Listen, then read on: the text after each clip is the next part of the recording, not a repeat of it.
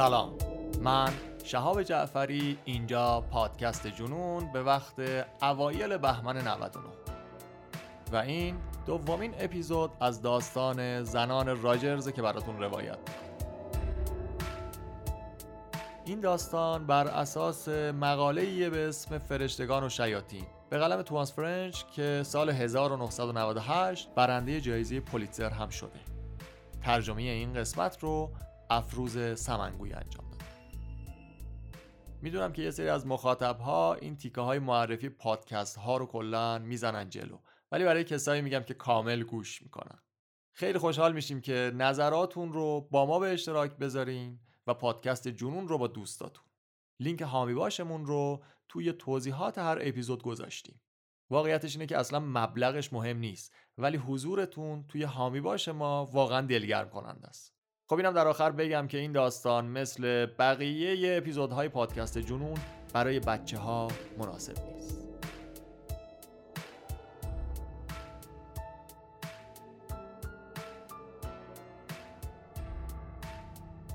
از وقتی که جان استفی به مرد مشکوک شده بود از نزدیک اونو زیر نظر داشت و یه نگاهی به اون نقاشی روی یخچالش می‌کرد. هنوز با قطعیت نمی‌تونست بگه که صورت توی نقاشی برای همسایه روبرویش بود. یه تیکه از روزنامه که شروع به لوله شدن کرده بود و نموره دیگه داشت زرد می‌شد. حالا درگیر این بود که به پلیس گزارش بده یا نه. گفت اول با یه نفر مشورت بکنه. تصویر رو به یکی از دوستاش هم نشون داد و گفت که نگاه کن این دقیقا خودش نیست ولی دوستش اینطوری فکر نمی‌کرد. می‌گفت که حداقل بیشتر از ده هزار نفر دیگه با موهای بور شبیه همسایت وجود دارن. دوستش برمیگرده میگه برای همچین اتهامی خیلی مواظب باش. چون به سادگی زندگی یه انسان بیگناه رو میشه نابود کرد. این صحبت و اختار دوستش باعث میشه که استفی منصرف بشه. به غیر از حرف دوستش علاقه هم نداشت که اسمش به این مسائل ترسناک و مسائل مربوط به قتل باز بشه. صاحب اون نقاشی رو هیچ کس به پلیس معرفی نمی‌کنه. حالا جو، میشل و کریسته به مدت یک ساله که کشته شدن. کاراگاه پرونده عوض شده و پرونده قتل ها دست یه افسر جدید به اسم گلن مور. پرونده و حجم زیادشون این کارگاه جدید رو آزار می‌دادن. پرونده های قطور اما دریغ از یک مزنون. گلن مور که تقریبا 6 ماه بعد از قتل ها به این پرونده منتقل شده از عدم پیشرفت پرونده حس خوبی نداره دوست نداره که دفترها رو توی قفسه بچینه و هیچکس توشون رو نگاه نکنه. اون حرکت به سمت جلو رو می‌خواد. پرونده این قتل از جیم کاپل به مور رسیده. کاپل کاراگاهی بود که از اول تابستون سال پیش یعنی از روز بعد از پیدا شدن جنازه ها افسر اصلی پرونده بود. یه کاراگاه با تجربه و مورد احترام توی دایره قتل. کاپل کمک های خیلی مهمی هم کرده بود و ارتباط احتمالی بین قتل زنهای راجرز و تجاوز توی ساحل مادیرا رو پیدا کرده بود. تجاوز به اون دختر کانادایی. اما توی بهار 1990 هیچ چیز جدیدی بعد از نقاشی صورت اون قاتل توی این پرونده پیدا نشده. تحقیقات مدت هاست که متوقف شده. هیچ حرکت جدیدی وجود نداره. پرونده هر لحظه داره سردتر میشه. اوضاع وقتی پیچیده تر میشه که پلیس با قتل های دیگه غرق شده. توی سالی که زنهای راجرز جون خودشون رو از دست دادن 45 فقر قتل دیگه توی سن پترزبورگ رخ داده. یه رکورد برای قتل های این شهر که تعداد نگران کننده از این قتل ها حل نشده مونده بود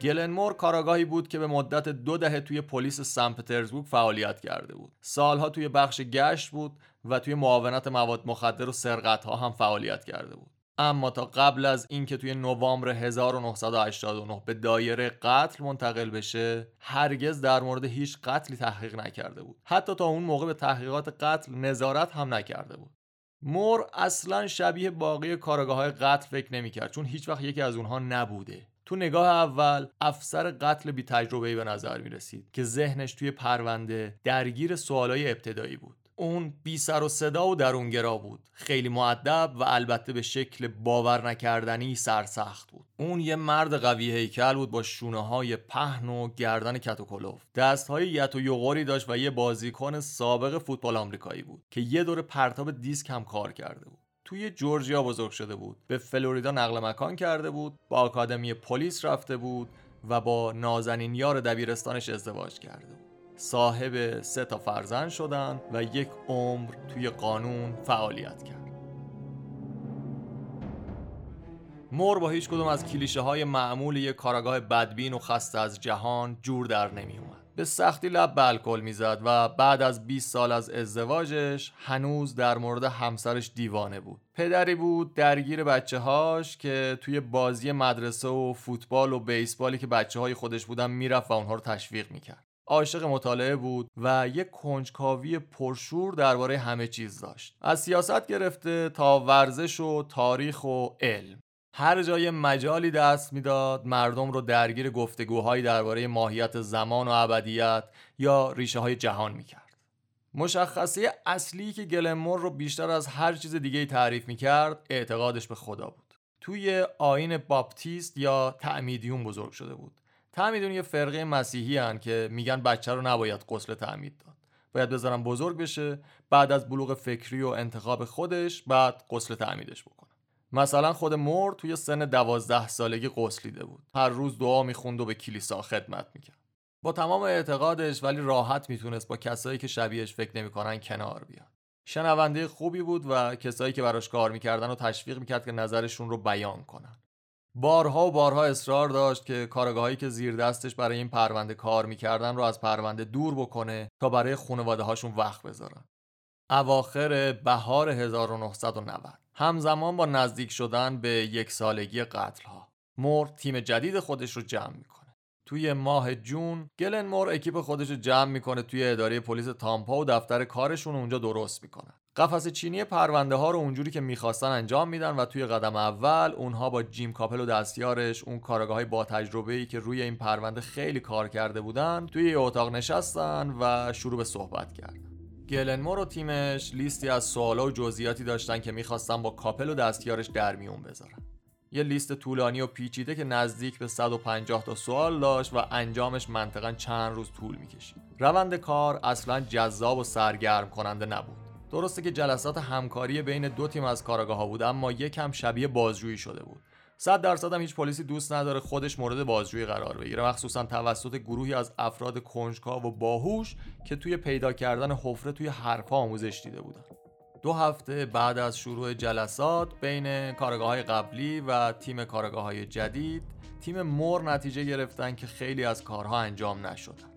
مثلا به گفته خود مور بروشوری که توی اتومبیل راجرز کشف شد. مطلبی که با دستورالعملهای دستی نوشته بودن و نشون می‌داد که خانواده راجرز چطور به هتلشون می‌رسن.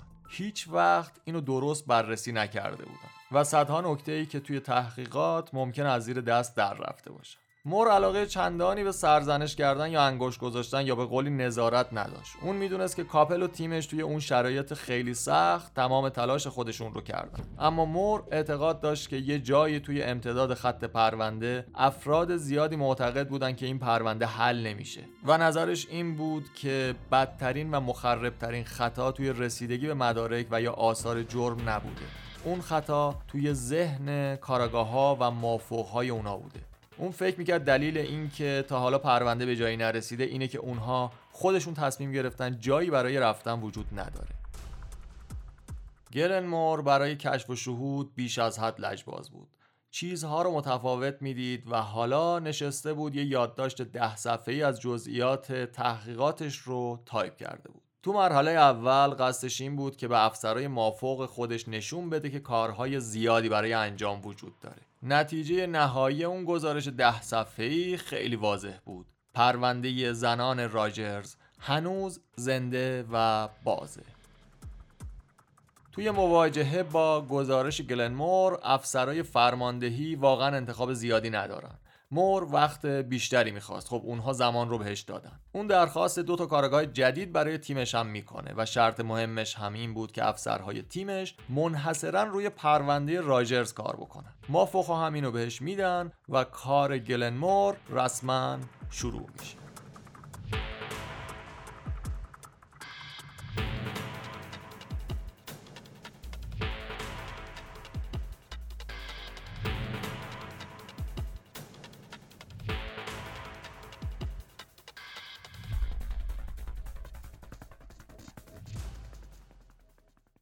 خب بشنویم از جوان استفی اون سعی کرد تا شبها خونش هم زیر زیرکی دید بزنه سعی کرد متوجه همه چیز در مورد اون مرد بشه Back, say 15, 20 feet in the yard and peering over towards my house, the window that I'm at was at.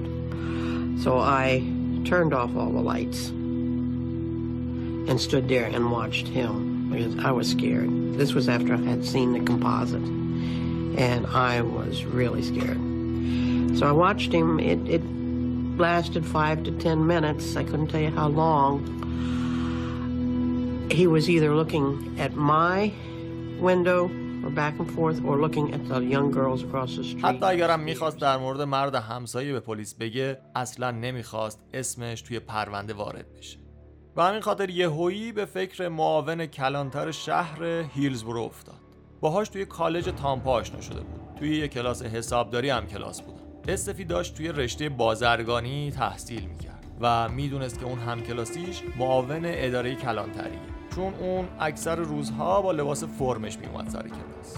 اگه به اون می‌گفت شاید می‌تونست اسمشو به عنوان شاهد غیر رسمی مخفی نگه. چند روز بعد سر کلاس جوان استفی منتظر تایم استراحت میشه. بعد معاون رو تا سالن مطالعه تعقیب می‌کنه و کنارش میشینه. سر صحبت رو باز می‌کنه و از همسایه و نقاشی صورت میگه و شباهت های بین همسایش و مردی که کارگاه ها دنبالش بودن.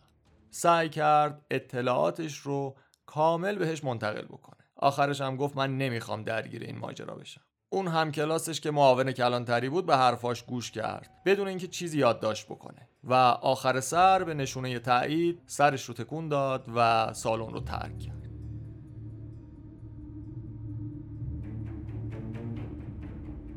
کاراگاه گلنمور و تیمش اینجوری شروع کردن. توی دفتری که کار می‌کردن یه تابلوی اعلانات سفید بود.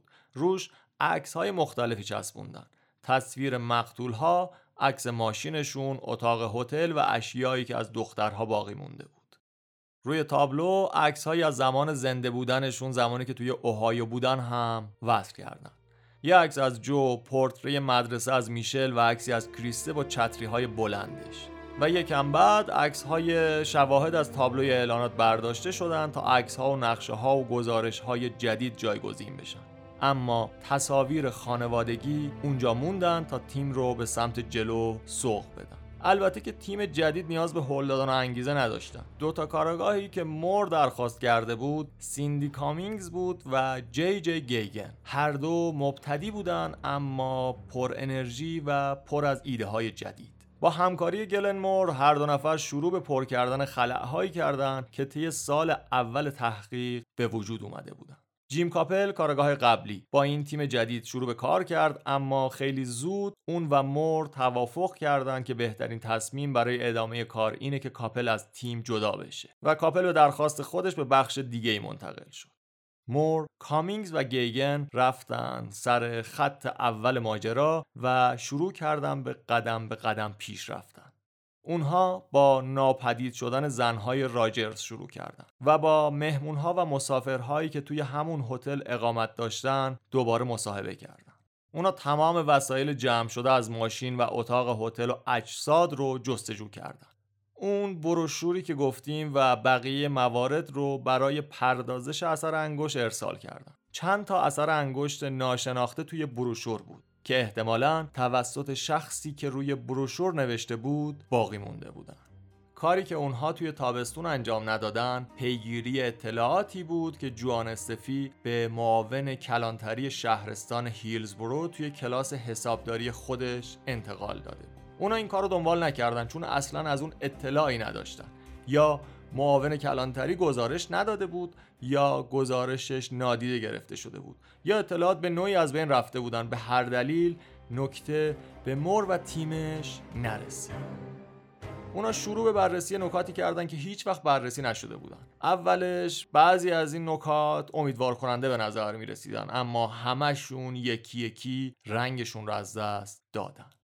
وقتی که پرونده به بنبست می‌خوره اداره پلیس مور رو میفرسته انگلستان. پلیس انگلیس اون زمان یه سیستم کامپیوتری راه انداخته بودن به اسم هولمز. یه سیستم بزرگ تحقیق بود که دو سال قبل برای پرونده بمبگذاری لاکربی اسکاتلند هم استفاده شده بود. هولمز برای کمک به کاراگاه و محقق ها توی سازماندهی اطلاعات با حجم خیلی بالا طراحی شده بود.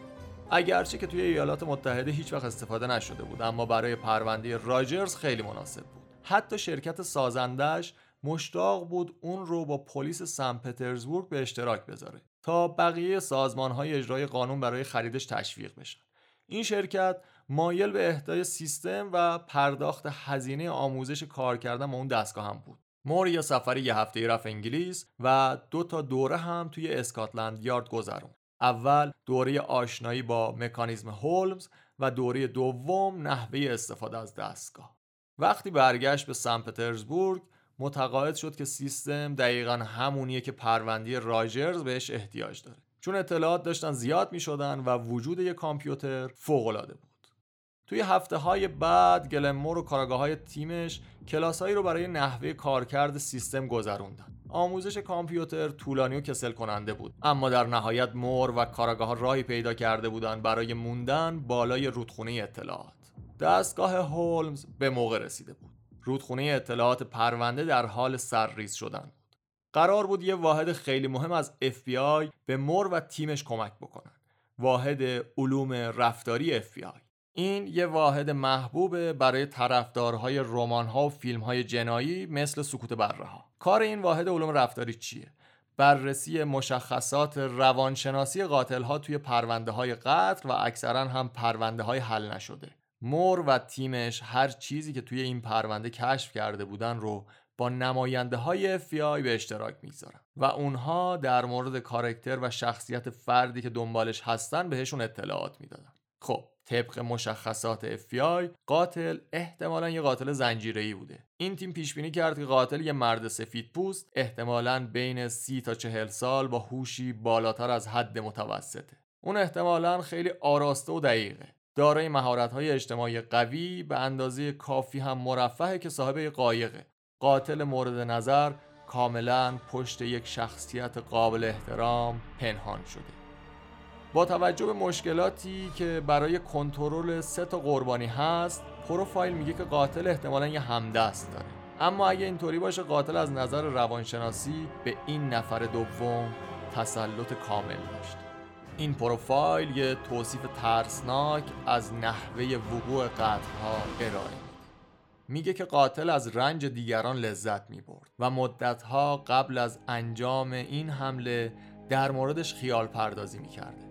قتل ها رو با دقت برنامه ریزی کرده و زنهای راجرز رو بعد از ملاقاتشون توی تامپا به عنوان اهداف خاص خودش انتخاب می‌کنه.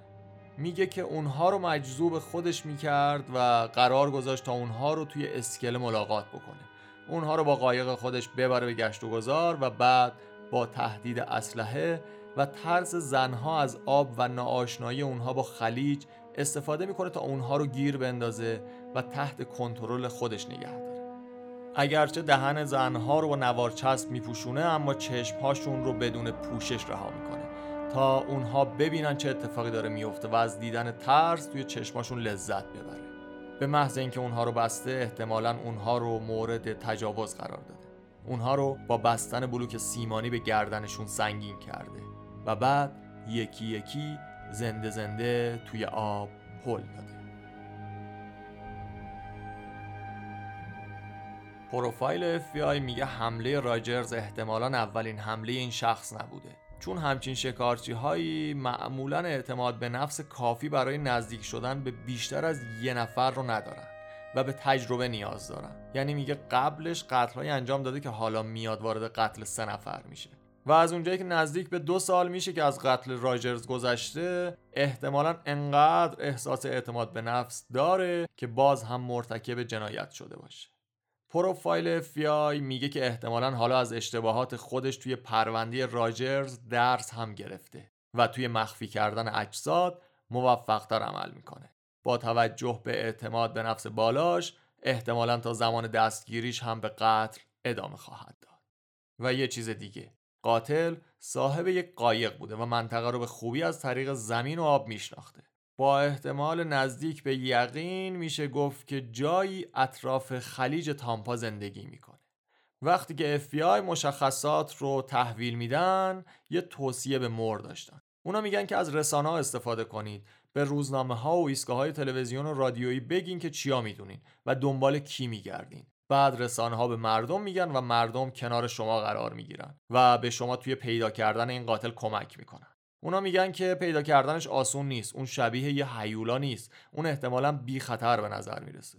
یه شغل داره و همه نشونه های شهروند قانونمند و مسئول رو از خودش بروز میده.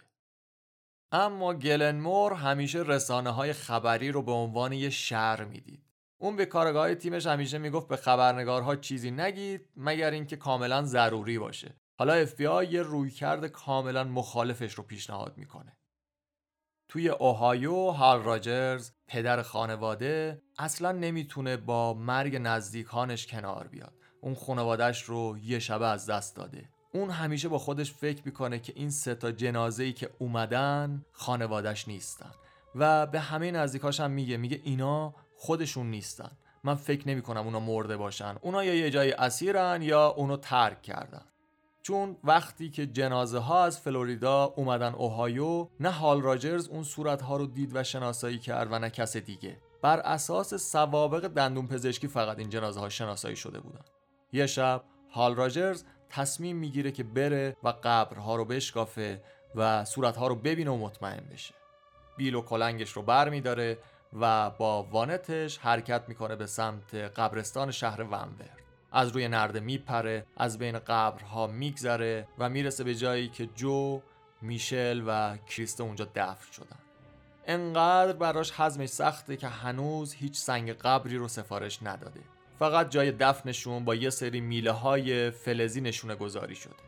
وقتی کلنگ اول رو می‌زنه به اطرافش نگاه می‌کنه. فکر می‌کنه اگر کسی اون رو ببینه چی؟ اگه این خبر به روزنامه ها برسه چی؟ قطعا فکر می‌کنن اون دیوونه شده و بعد می‌برن توی تیمارستان یا آسایشگاه روانی اون رو بستری می‌کنن و بعد دیگه نمی‌تونه دنبال خانوادش بگرده.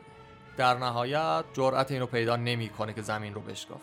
یهو یه نور به سمت قبرستون میاد و سری بیلو کلنگ رو بر میداره و اونجا رو ترک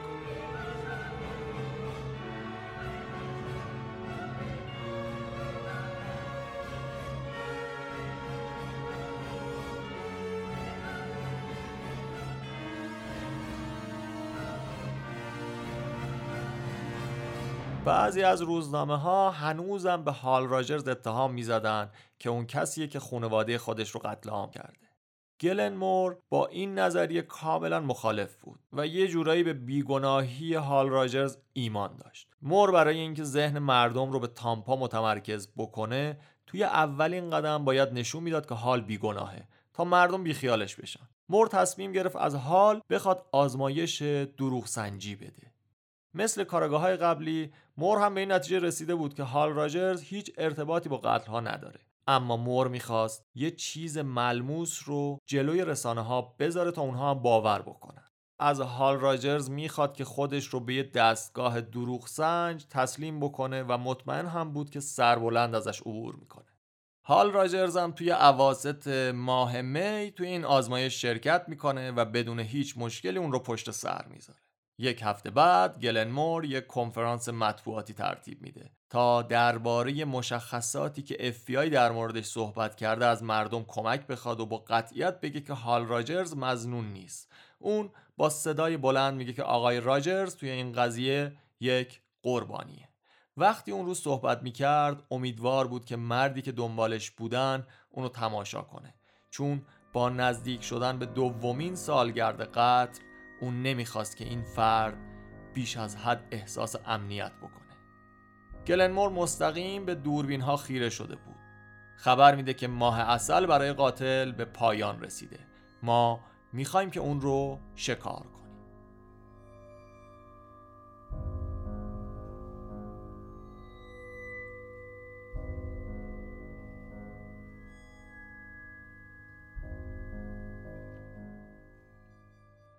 بازم اون طرف داستان جوان استفی اغلب به قایق آبی و سفید همسایه خودش فکر می‌کرد. مدت ها بود که سوء زنهای خودش رو به اون معاون کلانتری که همکلاسش بود منتقل کرده بود و بعد از اون مدام خونه همسایش رو نگاه می‌کرد و منتظر بود که یه ماشین پلیس ظاهر بشه.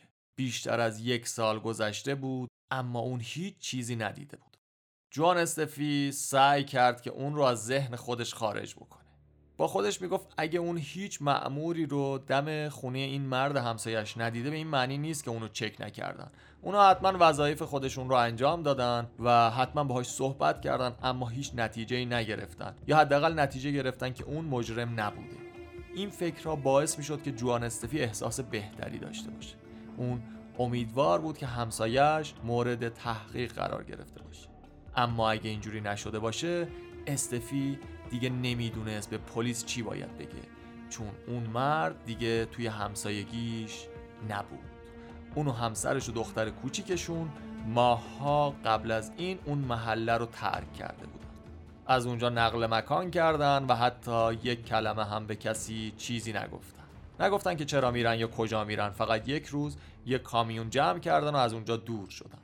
به نظر می رسید هیچ کسی از محل زندگی اونها چیزی نمی‌دونه.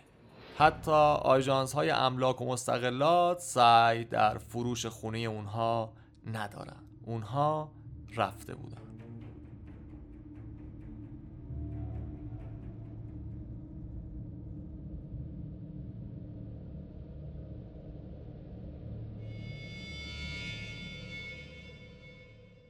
صدها نفر تماس گرفتن و گفتن یه نفر رو با قایق آبی و سفید که مشکوک باشه می‌شناسن.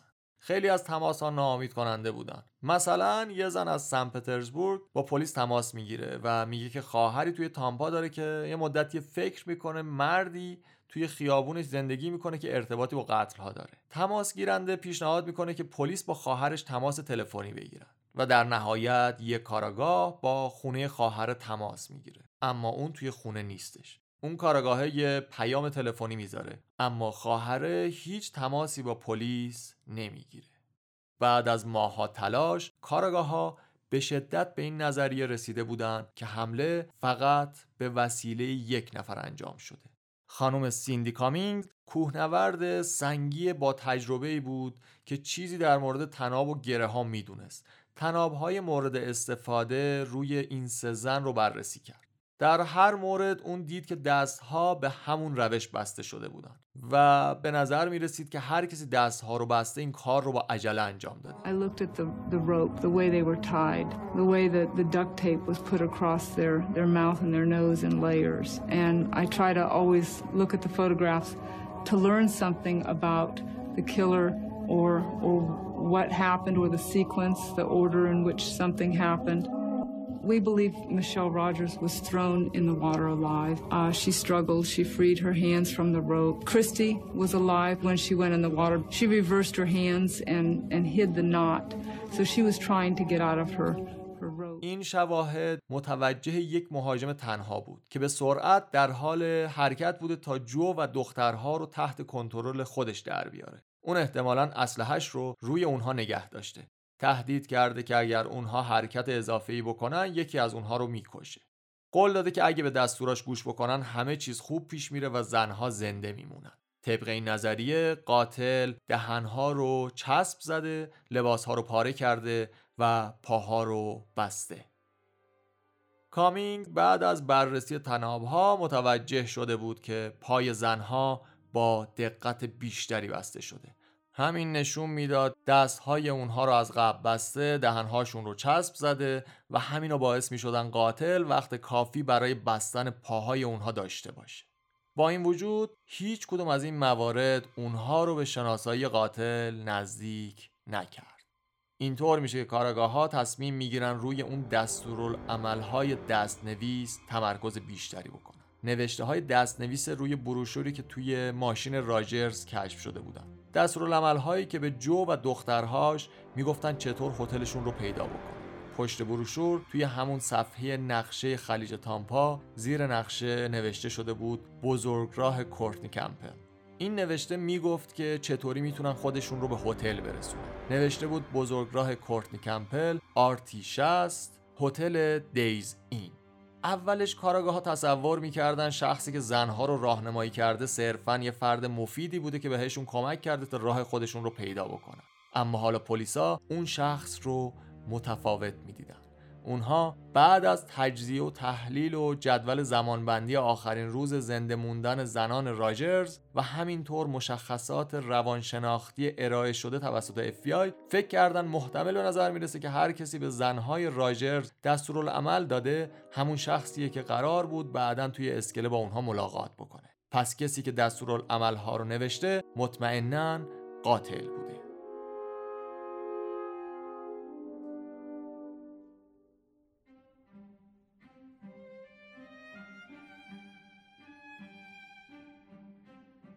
توی ماه می مور یه کنفرانس مطبوعاتی دیگه برگزار می‌کنه. جایی که اون نظریه جدیدش در مورد قاتل رو اعلام می‌کنه. و رسانه ها رو تشویق می‌کنه تا نمونه هایی از دستخط رو منتشر بکنه. و از هر کسی که این نوشته ها رو تشخیص می‌داد می‌خواست که با پلیس تماس بگیره. گلن مور نظر تیم علوم رفتاری FBI رو تکرار می‌کنه که احتمالا قاتل یه شخص جذاب و دوست داشتنیه. شخصی با شغل و خونه یه شخص قابل احترام و بیزرر اون رو به مردم میگه به هر کسی میشه شک کرد حتی در مورد دستخط شوهرتون دوست پسرتون یا همکار خودتون هم فکر کنید put out that we believed that the person who wrote this in all likelihood could be the killer of the Rogers women and we wanted people to look for this handwriting. حالا دو سال و نیم بود که جوان استفی نقاشی روزنامه رو بریده بود. اما اون مردی رو که قبلا دو خیابون اونورتر توی محله تامپا توی همسایگیش زندگی می‌کرد فراموش نکرده بود. اون قبلا یه بار سعی کرده بود سوء زنها رو گزارش بده اما این ناراحتی و استرابش رو بیشتر می‌کرد که هرگز هیچ سندی در مورد تحقیق از اون مرد ندیده بود. حتی شخص دیگه هم سعی کرده بود سوء زنهای جوان استفی رو به پلیس منتقل بکنه. بعد از شنیدن صحبت‌های استفی در مورد همسایه که با قایق آبی و سفید توی همون محل زندگی می‌کرد یکی از خواهرهاش با پلیس تماس گرفته بود. خواهر استفی همون کسی بود که با کارگاه صحبت کرده بود و اونو ترغیب کرده بود که به خونه استفی زنگ بزنن. کارگاهی که گفتیم با خونه استفی تماس گرفته بود و یه پیام گذاشته بود. اما بنا به دلایلی این پیام هیچ وقت به جوان استفی نرسیده بود. و یه نکته دیگه اینه که خواهر جوان استفی چیزی در مورد تماسش با پلیس به خود جوان نگفته بود. قطعا تماس هایی که با پلیس می‌گرفتن و کسی رو معرفی می‌کردن خیلی زیاد بوده. اما انگاری یه جورایی همه چیز دست به دست همدیگه داده بودن تا صحبت جوان استفی به پلیس نرسه.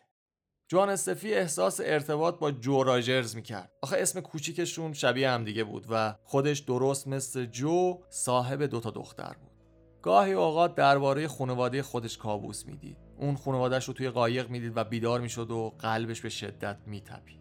اون خودش رو جای اونها تصور می‌کرد و با خودش می‌گفت ممکن بود به جای زنهای راجرز من و دخترهام بوده باشی پلیس می‌گفت که قاتل احتمالا محل کارش نزدیک اونجاییه که جو و دخترهاش ملاقات کرده استفی یادش اومد که همسایه سابقش یه پیمانکار آلومینیوم بود که ایوون و لوازم برای خونه ها می ساخت اما یادش نمی اومد دفتر کارش کجا بوده. پس رفت پیش یکی از همسایه هاش موزل اسمیت. پرسید که می‌دونه اون یارو کجا کار می‌کرد. حالا از قضا خانم اسمیت یک بار این مرد رو استخدام کرده بود تا یه ایوون آلومینیومی برای یه خونه دیگه که توی تامپاداش اضافه بکنه. اون گفت فکر می‌کنم توی خونش کار می‌کرد دفتر کاری نداشت و یهو یه سرنخ فوق مهم توی ذهن اسمیت جرقه زد. قرارداد زمانی که اون مرد قرار بود ساخت ایوون رو برای خانم اسمیت شروع بکنه یه قراردادی رو باهاش تنظیم کرده بودن. قرارداد کاغذی مساوی میشه با یک نمونه از دستخط. با هم تموم خونه اسمیت رو زیر و رو کردن. اما هیچ قراردادی پیدا نمیشه. جوان استفی سریع به پلیس زنگ می‌زنه و در مورد همسایش با قایق آبی و سفید و ماشین شاسی بلند تیر رنگش برای پلیس میگه. اون میگه که چطور تابستون دو سال پیش یهو ناگهانی با همسر و دختر کوچیکش از اون محله دور شدن و اینکه همیشه یه طوری به نظر می‌رسید که چیزی برای پنهان کردن داره. و در نهایت اسم اون مرد رو به پلیس میگه. اوبا چندلر.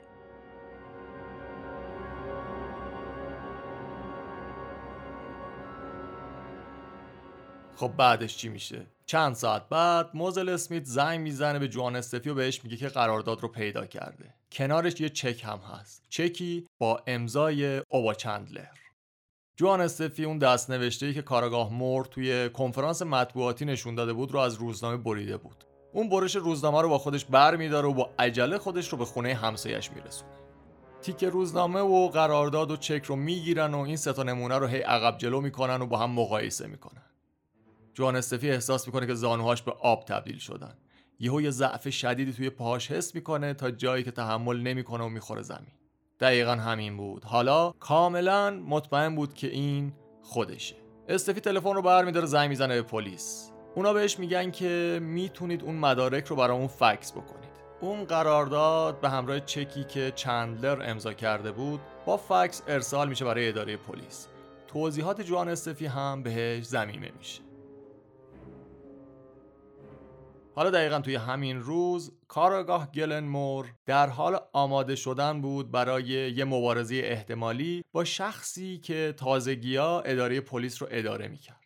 این مافوق جدید اسمش مک واینز بود. این آقای واینز دهه 1970 رئیس اداره پلیس سن پترزبورگ بود. بعد رفته بود توی شهرستان پینلاس به عنوان مدیر آکادمی پلیس و توی چند شهر دیگه باز به عنوان رئیس پلیس خدمت کرده بود. حالا واینز دوباره برگشته به پلیس سن پترزبورگ. سعی داره یه سری اصلاحات انجام بده و از هم پاشیدگی کارهای مهم رو اونجا سر و سامون بده. خب منطقا بالادستی گلن مور به حساب می اومد و انگاری از اینکه این پرونده بعد از این همه گذر زمان هنوز حل نشده خیلی ناامید و عصبانی بود.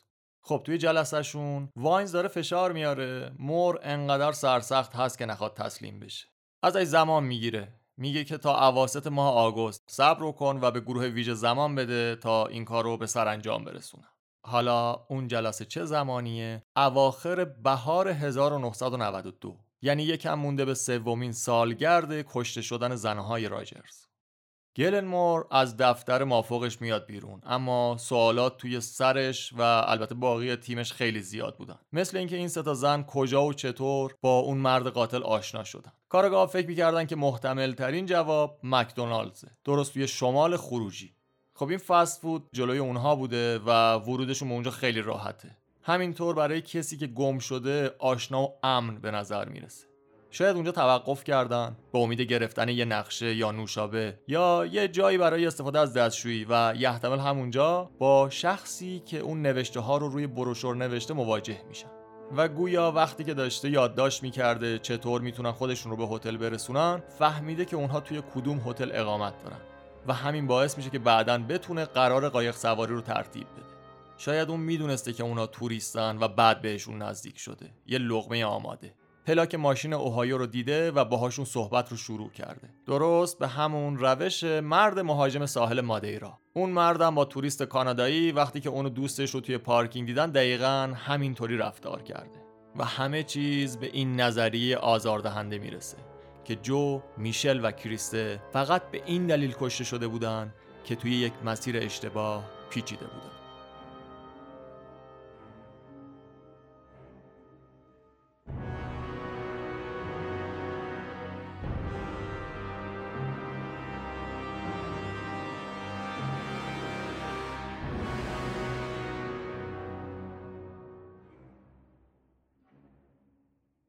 ضرب عجل ماه آگوست به سرعت داشت نزدیک می‌شد.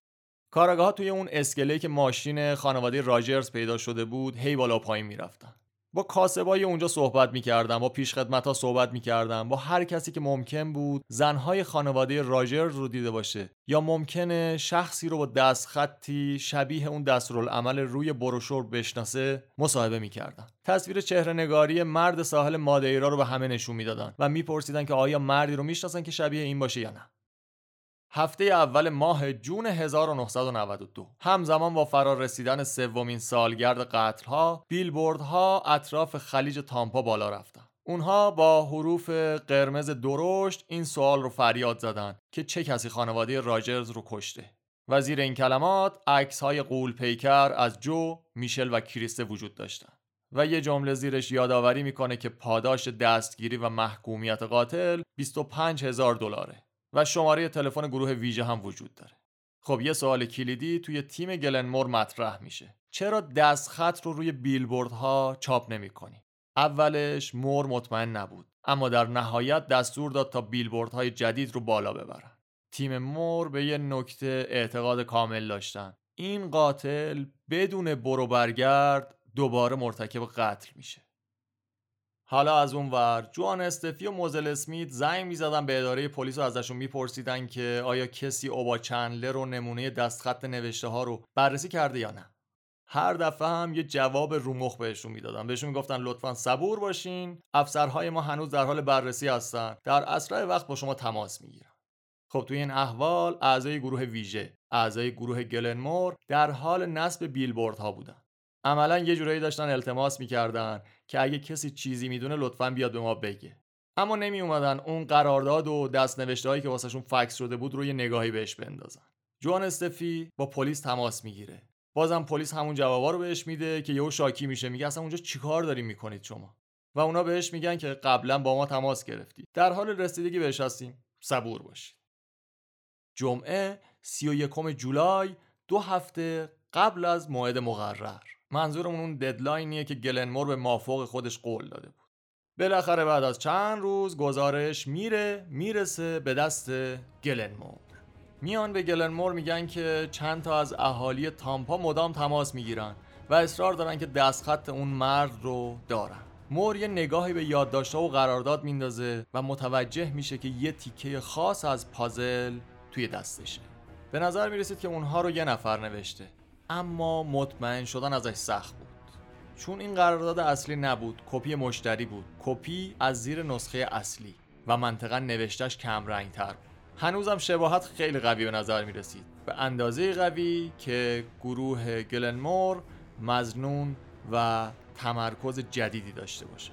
مور و گروهش دست به کار شدن تا درباره این اوبا چندلر بیشتر بدونن. اونا اسمش رو توی هر کامپیوتری که فکرش رو بکنید زدن.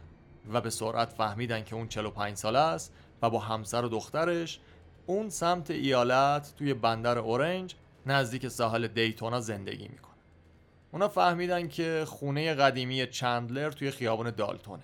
تقریبا نزدیک مکدونالدز و تنها دو مایل فاصله داره از اسکله‌ای که جو و دخترهاش اونجا ناپدید شدن. سوابق ایالتی نشون می‌دادن که اون زمان یک قایق 21 فوتی بیلاینر داشته. با نمای بیرونی آبی و فضای داخلی سفید. صاحب یه جیپ تروکی آبی تیره هم بوده.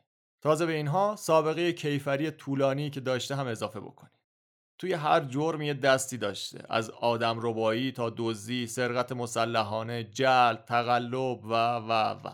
همه این جزئیات برای تیم دلگرم کننده بودن. اما این کارگاه ها جرأت نمی‌کردن امیدهاشون رو بیش از حد بالا ببرن. که یهو مرلین جانسون صحبتش رو شروع کرد. جانسون یه زن آروم و پیر و مادر بزرگ مآبی بود که یه وقتایی به این گروه عملیاتی کمک می‌کرد. به عنوان دستیار دفتر کار می‌کرد. کارش هم این بود که اطلاعات رو توی اون کامپیوتری که گفتیم هولمز تایپ می‌کرد. کارآگاه نبود اما مور همه رو ترغیب کرده بود که فکرها و نظراتی که دارن رو راحت بروز بدن. خب اینطور میشه که آخر این جلسه ای که در مورد مظنون جدید بود این خانم جانسون دست خودش رو بلند می‌کنه و میگه نمی‌دونم متوجه شدین یا نه این پسر دقیقا شبیه نقاشی چهره نگاریه یهو دهن مور باز میمونه. به خاطر این بدو بدو و عجله توی کاری که داشتن هیچکی فکر نکرده بود که این مقایسه ساده رو انجام بده. تمرکز کرده بودن روی اون دستخطه اونا یه عکس از چندلر داشتن و وقتی مور به اون و بعد اون نقاشی نگاه می‌کنه مثل یک روز روشنه. بعد از سه سال تحقیق طاقت فرسا بالاخره پیداش کرده بودن. حالا تنها کاری که باید انجام می‌دادن اثباتش بود. و یه نکته دیگه همینجوری که تحقیقات به سمت جلو می‌رفت با انرژی این کشف ها مرلین جانسون همون خانم سمبالا به یه چیز دیگه هم اشاره می‌کنه. اون در حالی که داشته پرونده ها رو توی کامپیوتر تایپ می‌کرده یه نکته رو یادآوری می‌کنه. چیزی که لای ده ها هزار واقعیت سرگردان توی این پرونده توی سالها گم شده بودن. مردی که زن کانادایی رو مورد تجاوز قرار داده بود به قربانی گفته بود که صاحب یه شرکت آلمینیومه دقیقا مثل اوبا چندلر. خب پس اینطوری میشه که اونها اسم رمزشون هم پیدا می‌کنن. اعضای گروه ویژه سعی می‌کردن که اسم واقعی مزنون رو توی گفتگوها و حتی گزارش هاشون هم نبرن. اونا نمی‌خواستن پارانوید باشن اما هیچ علاقه هم به بیرون اومدن این کلمه نداشتن. چندلر نباید می‌دونست که قرار چی تو راهی سبز بشه. بنابراین اونو به یه اسم دیگه صدا می‌زدن. اسمی که به شغلش هم ربط داشت. یه اسم مناسب برای شخصی که فکر می‌کردن قلبی نداره. اونا اسمش رو گذاشتن مرد قلعی.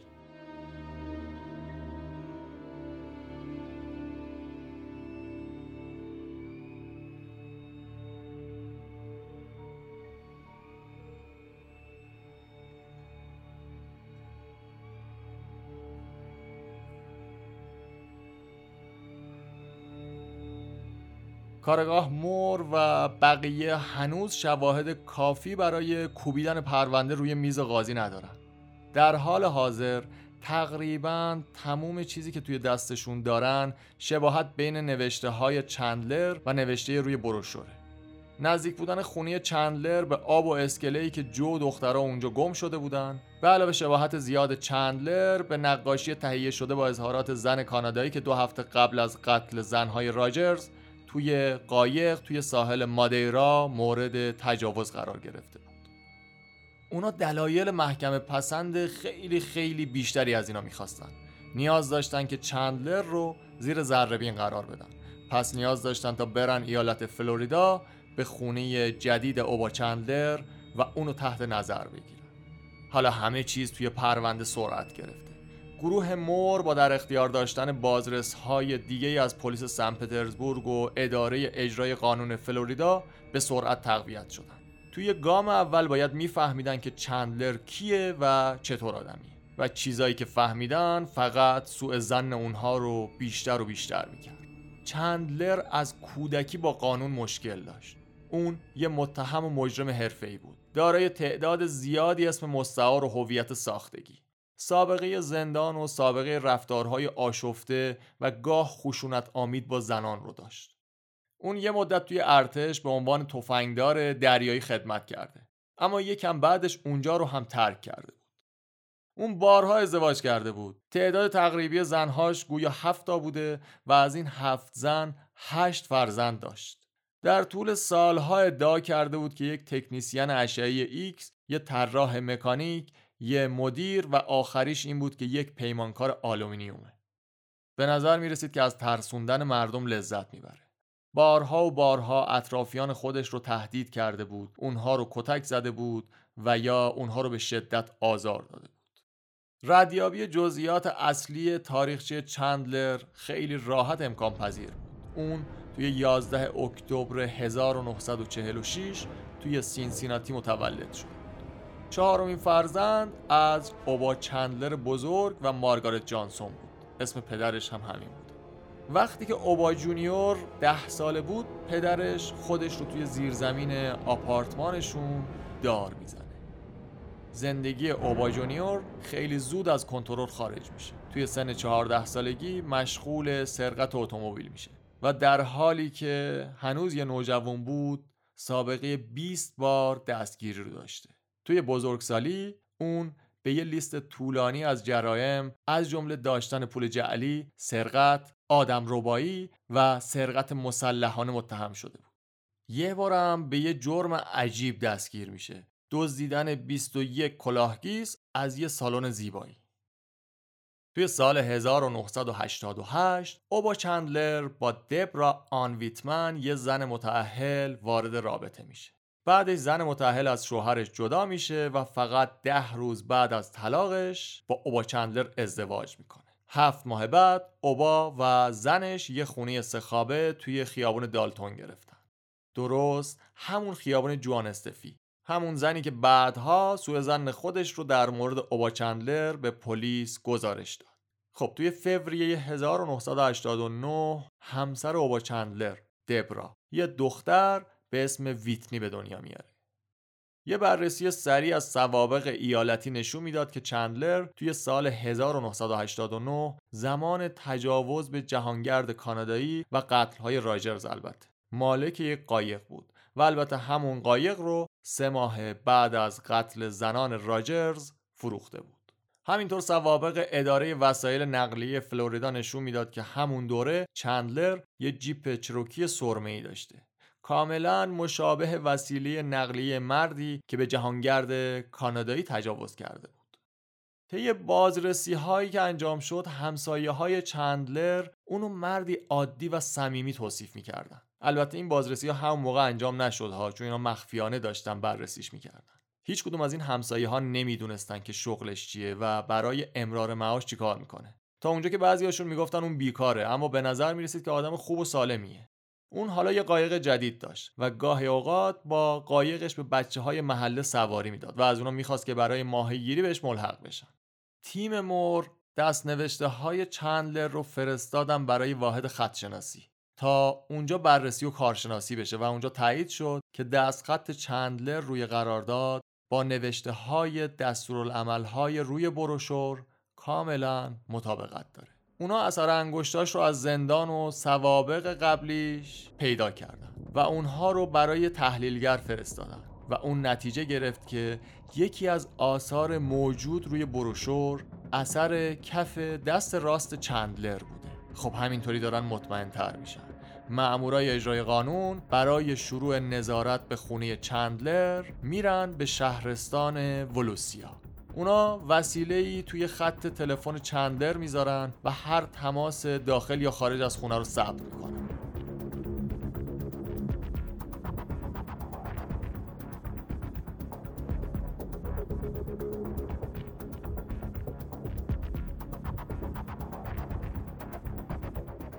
اوایل ماه سپتامبر دو تا کاراگاه پرواز می‌کنن به تورنتو برای مصاحبه با جهانگرد کانادایی که توی ماه می 1989 دو هفته قبل از قتل ها توی آبهای ساحل مادیرا مورد تجاوز قرار گرفته. این دوتا کاراگاه همون دو نفری بودن که اولی که داشت تیم تشکیل می‌داد مور اینها رو آورده بود. خانم سیندی کامینگ و آقای جی جی گیگن. دو تا کاراگاه توی اتاق یه هتل با این زن مصاحبه کردن. می‌دونستن صحبت کردن و یادآوری موضوعی که اینقدر دردناک باشه چقدر برای این زن سخت خواهد بود. اونها تمام تلاششون رو کردن تا زن کانادایی احساس راحتی بکنه. این زن حالا تقریبا 27 سالشه. اخیرا ازدواج کرده و به عنوان مددکار اجتماعی کار می‌کنه. بیشتر از سه سال از ماجرا گذشته. اما توی یادآوری جزئیات عالیه. اون توضیح میده که چطور با یه دختر همسن و سال خودش که با هم دوست بودن رفتن تعطیلات یه ای به ساحل مادیرا و اینکه چطور اونها یه شب با این مرد مواجه شدن و بهشون گفت که با هم برن و با قایق چرخی بزنن. زن کانادایی این مرد رو اینطوری توصیف می‌کنه. میگه که شلوار جین کمرنگ و یه پیراهن نخی به رنگ مشکی و سبز نعنایی به تن داشت. و به یاد داره که موتور قایقش ولوو بوده با رنگ زرد. و به کارگاه ها در مورد اون اتفاقاتی میگه در مورد اون زمانی که اون سعی داشته خودش رو از دست این مرد خلاص بکنه. و مرد بهش میگه که چیکار می‌خوای بکنی؟ از قایق می‌خوای بپری؟ یا مثلا بهش میگه که این رابطه اصلا ارزشش رو داره که زندگی خودت رو از دست بدی؟ بعد زن میگه که این مرد تهدید کرد که دهنم رو با نوار چسب میبنده. میگه من سعی کردم متقاعدش بکنم که دست برداره اما به نظر می‌رسید این فقط باعث شد که بیشتر تحریکش بکنم. کاراگاه گفتن که اونها چند تا عکس دارن که بهش نشون بدن و مردی که بهش تجاوز کرده ممکنه توی عکس ها باشه یا البته ممکنه نباشه. زن یه پاکت رو باز می‌کنه و 6 تا عکس ازش بیرون می‌کشه. وقتی به عکس سومی می‌رسه اونو میاره نزدیک صورتش تا واضح در ببینه و اینجاست که رنگ صورتش عوض میشه. اون به بقیه عکس ها هم با دقت نگاه می‌کنه و آخر سر سومین عکس رو بیرون می‌کشه و جلوی صورت کاراگاه ها می‌گیره. عکس اوبا چندلر.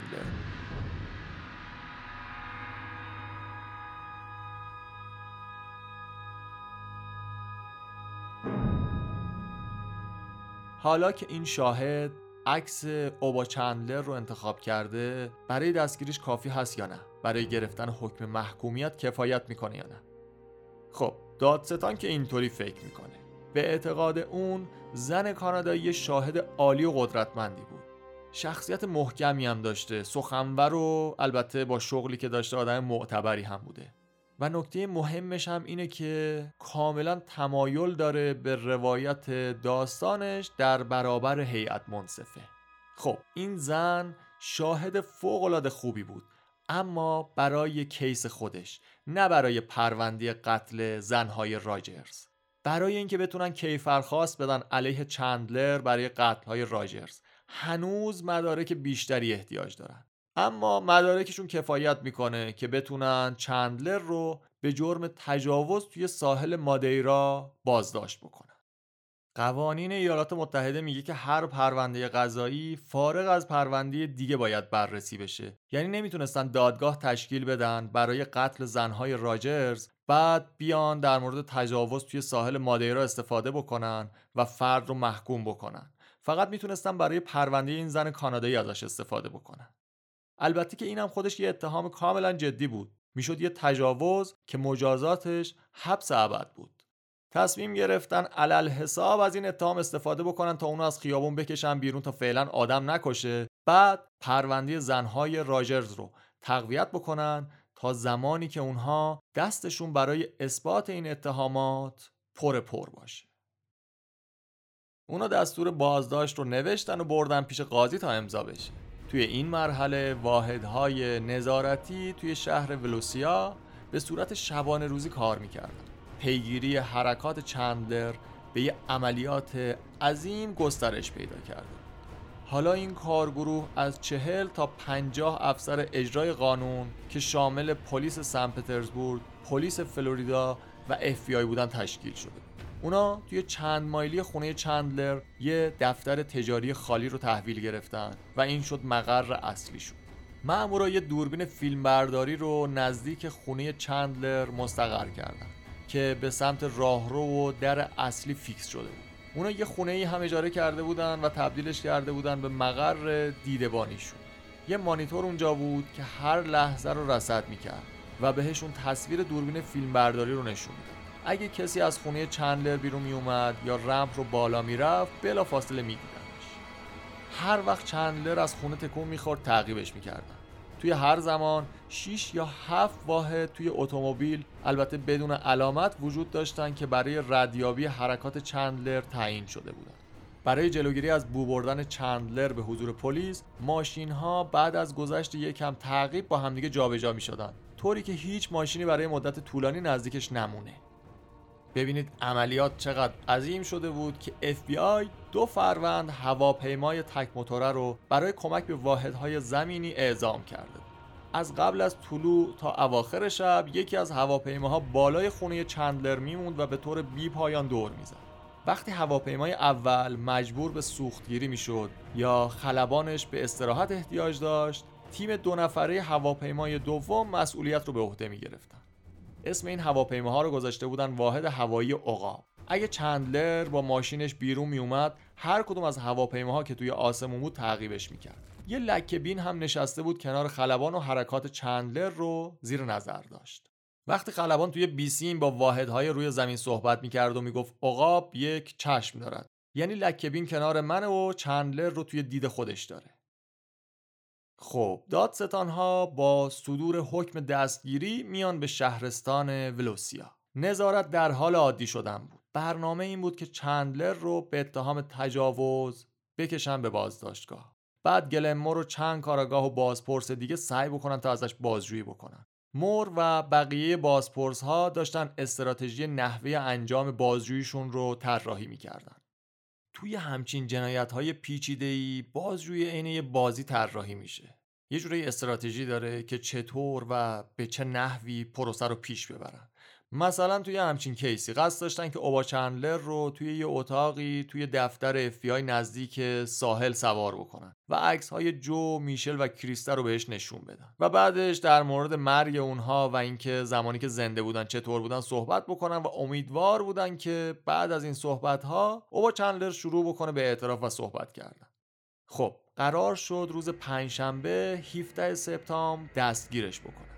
اما اون روز صبح یک ساعت قبل از اینکه دستگیرش کنن یه اتفاق غیرمنتظره ای رخ داد. چندلر از خونش خارج میشه سوار ماشینش میشه اون موقع یه تویوتای کرولای آبی داشته و از شهر خارج میشه. تیم نظارتی روی زمین در حال تماس با پست فرماندهی توی بیسیمای رادیویی خودشون بودن. اونایی که دنبالش بودن سری بیسی می‌زنن میگن که می‌خواید اونو بکشیم پایین یعنی می‌خواین که دستگیرش بکنیم. حالا باید دستگیرش بکنن یا باید بذارن به رانندگیش ادامه بدیم توی دفتر پلیس بین اعضای تیم مور بحث بالا می‌گیره. افسر و حکم دستگیری رو توی دستشون داشتن. یه سری از اعضای گروه فکر می‌کردن که باید بلا فاصله بازداشتش بکنن. اما بقیه می‌گفتن که بهتر سب بکنن.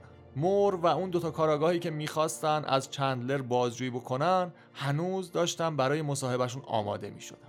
علاوه بر اینها هیچ کسی نمی‌تونست به طور قطعی بگه که داشت کجا می‌رفت. شاید فقط یه سفر کوتاه بود و به زودی برمیگشت. خب چرا فقط تعقیبش نکنن ببینن کجا میره؟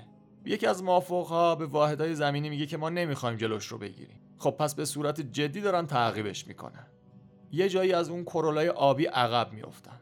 میگردن دنبالش و فاصلهشون رو دوباره سعی می‌کنن باهاش حفظ بکنن. یکی از هواپیماهای فی بالا سرشون داشت حرکت می‌کرد. در حالی که ماشین چندلر توی جاده بین ایالتی داشت به سمت شمال رانندگی می‌کرد. وقتی که به چند مایلی مرز ایالتی می‌رسن دستور صادر میشه که باید متوقفش بکنیم و باید چندلر بازداشت بشه. چون قوانین ایالتی نسبتا دست و پاگیرن دیگه و اون باید توی همین ایالت دستگیر می‌شد. توی این گیرودار حالا دوتا مشکل خیلی پیچیده به وجود اومده بودن که تعقیب رو مختل می‌کردن. اولا هواپیمایی که بالای سرشون بود سوختش خیلی کم بود. باید از عملیات جدا می‌شد. می‌رفت یه فرودگاه همون نزدیک و سوخت می‌زد. هواپیمای دوم باید به سرعت وارد عملیات می‌شد تا جای اولی رو بگیره. خب این وسط یه ذره زمان از دست می‌دادن. مشکل دوم این بود که دقیقا توی همون زمان طوفان و رعد و برق توی آسمون بالای دریاچه شهر بیداد می‌کرد و پیگیری اونچه که زیر هواپیما اتفاق میافتاد فوق العاده مشکل بود. واحدهای زمینی هم برای دیدن مشکل داشتن. بارون شدید دید افسرها رو کور می‌کرد. و اینطوری شد که چندلر از ایالت خارج شد. افسرهای یکی از واحدهای زمینی او با چندلر رو دیدن. اون از یه فروشگاه داشت بیرون میومد یه نفر از بیسیم گفت ما یکم حرکت می‌کنیم. اونا سعی کردن اون رو بعد از فروشگاه تعقیب بکنن. اما اونها توی یک ایالت و یک شهر ناآشنا بودن. راه خودشون رو توی بارون و طوفان داشتن کورمال کورمال پیدا می‌کردن چه برسه به تعقیب کردن. و اینجا توی یک لحظه بیسیم و رادیوی پلیس از شدت فریادها داشت منفجر می‌شد. صداهایی که داشتن پشت سر هم می‌گفتن چه کسی اونو توی دید داره. هیچ پاسخی از هیچ کدوم از واحدها دریافت نمی‌شد. هنوز هیچ جوابی نمیاد به غیر از سکوت. واحدها توی هر جهتی به هر دری می‌زدن تا کرولای آبی رو پیدا بکنن. به سمت شمال و جنوب رفتن شرق و غرب رو شخم زدن اما خبر بد این بود که اوبا چندر رو گم کردن. مثل یک رعد و برق عظیم هیجانات گروه ویژه رو توی خودش بلعید. داد می‌زدن فوش می‌دادن. بعضی از اینکه موافقا تصمیم گرفتن دستگیرش نکنن و وقتی چندلر زودتر توی شهرستان بود شانسش رو داشتن و رهاش کردن قاطی و عصبانی بودن. صدها سوال و احتمال یهویی مطرح شدن. یعنی عملیات سوخته بود. چندلر دیده بودشون یا فقط بدون اینکه تصوری داشته باشه و فقط شانسی شانسی ده ها مأمور کارکشته اجرای قانون رو پشت سر گذاشته بود. اما بزرگترین سوال و بدترین چیزی که کاراگاه ها رو آزار می‌داد و قطعا شبها خواب ازشون می‌گرفت این بود. آیا باید منتظر پیدا شدن یه جنازه شاید توی ایالت مجاور باشن یا نه؟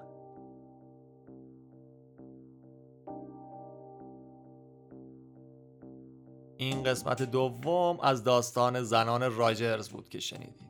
امیدوارم که ازش لذت برده باشید. پادکست جنون رو توی تمام اپلیکیشن های پادکست و پادگیر می‌تونید پیدا بکنید کافیه که اسم پادکست جنون رو به فارسی سرچ بزنید. و ما رو توی شبکه های اجتماعی هم دنبال بکنین. چون یه سری از اسناد و توضیحات تکمیلی داستان ها رو اونجا واسهتون قرار میدیم. ممنون.